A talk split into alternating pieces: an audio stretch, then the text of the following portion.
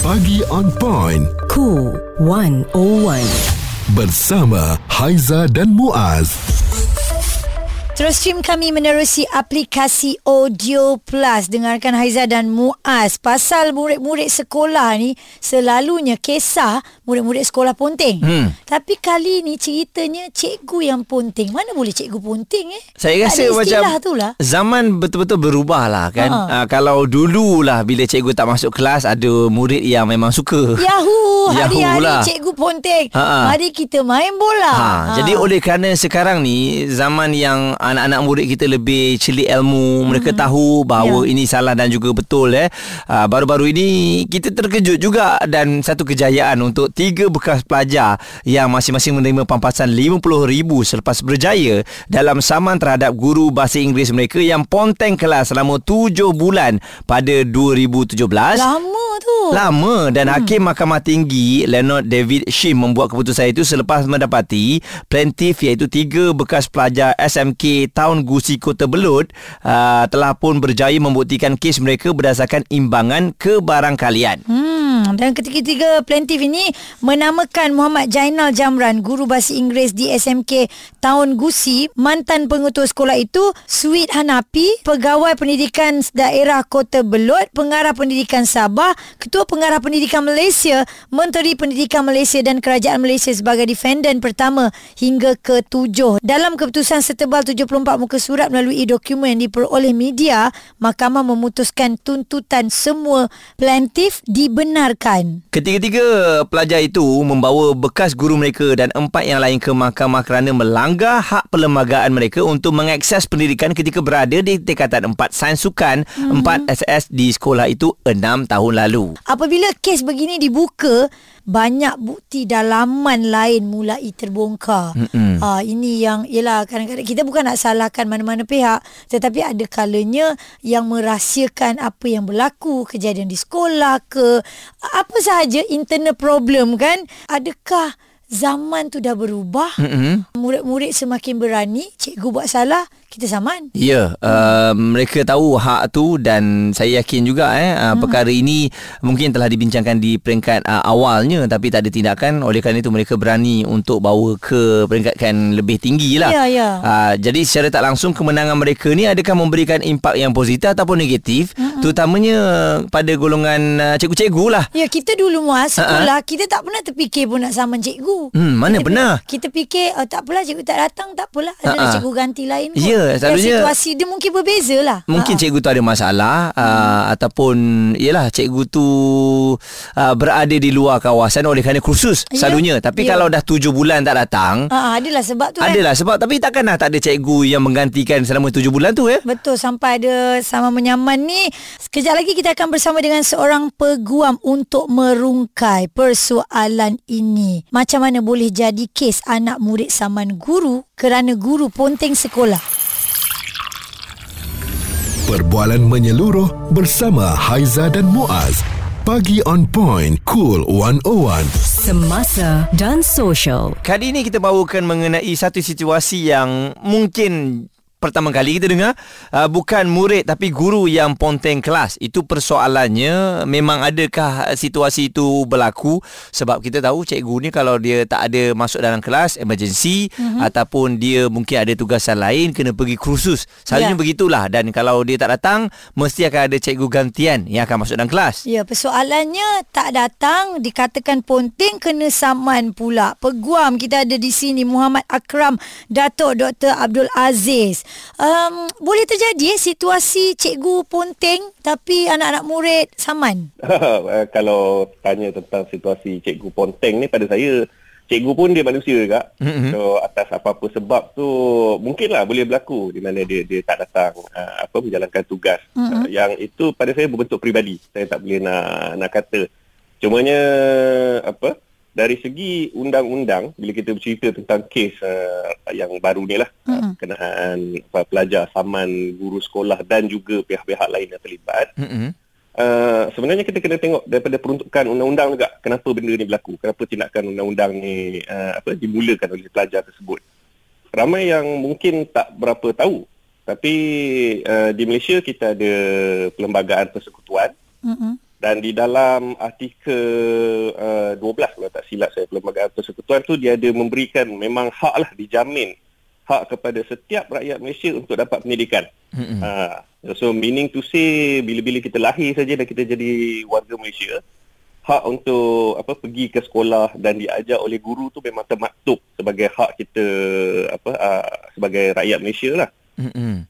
Jadi uh, apabila berlakunya kes apa di mana guru tak pergi ke sekolah dan tak mengajar bukan untuk sehari dua uh, saya difahamkan kalau ikut daripada fakta kes tu tujuh bulan sembilan Ha-ha. bulan macam tu lah. Ya. Uh, jadi dia secara tidak langsung menafikan hak para pelajar di sekolah tersebut untuk mendapat pendidikan seperti mana yang termaktub di bawah undang-undang sedia ada. Hmm. Dan benda ni memang boleh dijadikan asas uh, apa tindakan difalkan di mahkamah lah untuk mendapatkan antara lain uh, ganti rugi macam yang mereka minta dekat mahkamah sebelum. Kukuh lah ya kiranya apa yang dia ketengahkan ni.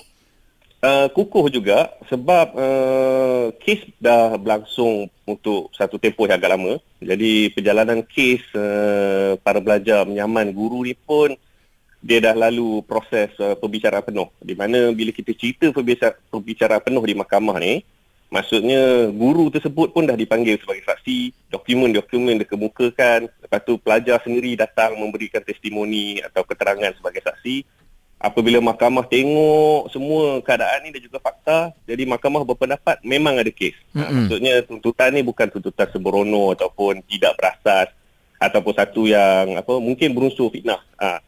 So kita kena faham bila mahkamah memberikan keputusan yang terbaru ni, maksudnya dia dah lalui perjalanan proses mahkamah tu agak lama dan buat masa ni uh, pihak yang Arif Hakim tu sendiri berpendapat bahawa apa uh, pelajar-pelajar ni tidak berbohong lah. Mm-mm. Malah uh, saya difahamkan kalau ada baca artikel-artikel keluar pun salah satu remark yang diberikan oleh mahkamah adalah yang Arif Hakim sendiri dia tak percaya dengan kata guru yang uh, testimoni guru yang apa didakwa sebagai ponteng. Dia kata dia tengok tak tak nampak kredibel dan itu adalah antara faktor mengapa apa keputusan diberikan memihak kepada para, para pelajar tersebut lah. Responsif menyeluruh tentang isu semasa dan sosial. Pagi on point bersama Haiza dan Muaz. di Cool 101.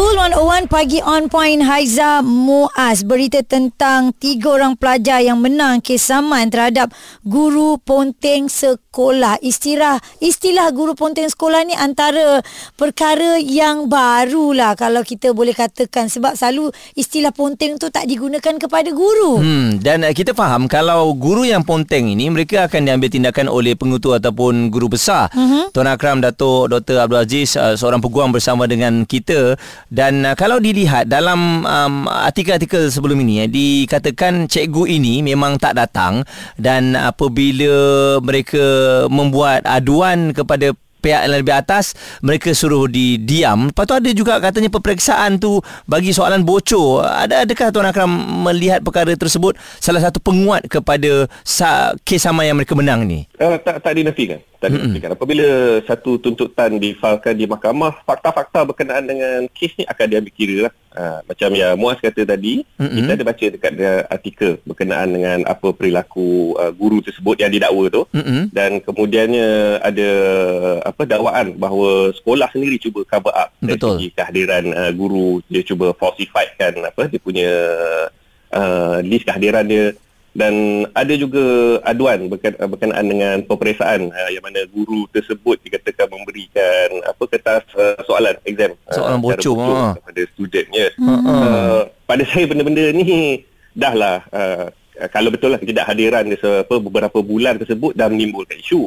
Ya. Tapi ditambah pula dengan perilaku-perilaku lain ini nampak seperti menjurus kepada memang ada masalah lah di guru tersebut sendiri. Mm-mm. Dan benda-benda ni memang boleh dibangkitkan oleh uh, para pelajar. Saya rasa agak adil sebab melibatkan hak mereka sebagai pelajar dan juga warga Malaysia.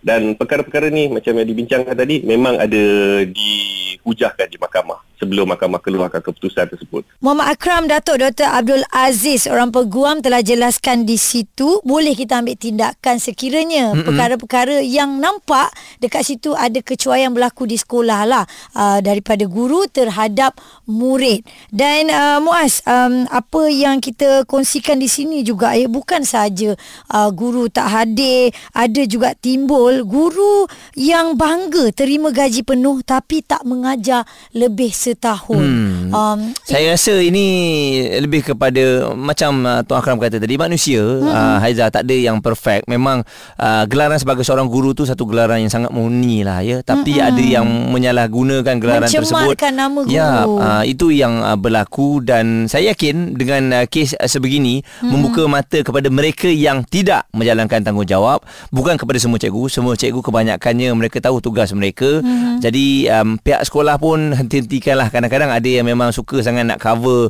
uh, cikgu-cikgu mereka. Ialah malas nak panjang cerita sebenarnya. Mm-hmm. tapi dengan uh, keadaan sekarang ini um, anak-anak murid yang celik ilmu yang uh, ibu bapanya juga seorang peguam mungkin mereka tahu dia, sangat uh, mana yang boleh buat mana yang betul dan juga yang salah. Yeah. saya yakin uh, tindakan ini dari awal lagi. Kalau betul-betul cikgu ni ada masalah disiplin tolonglah ya. Mm-hmm. tolong asingkan tolong ambil tindakan yang secepat mungkin. Perkongsian di WhatsApp cool 10 0172765656 dikongsi oleh Puan Diva. Cikgu juga manusia.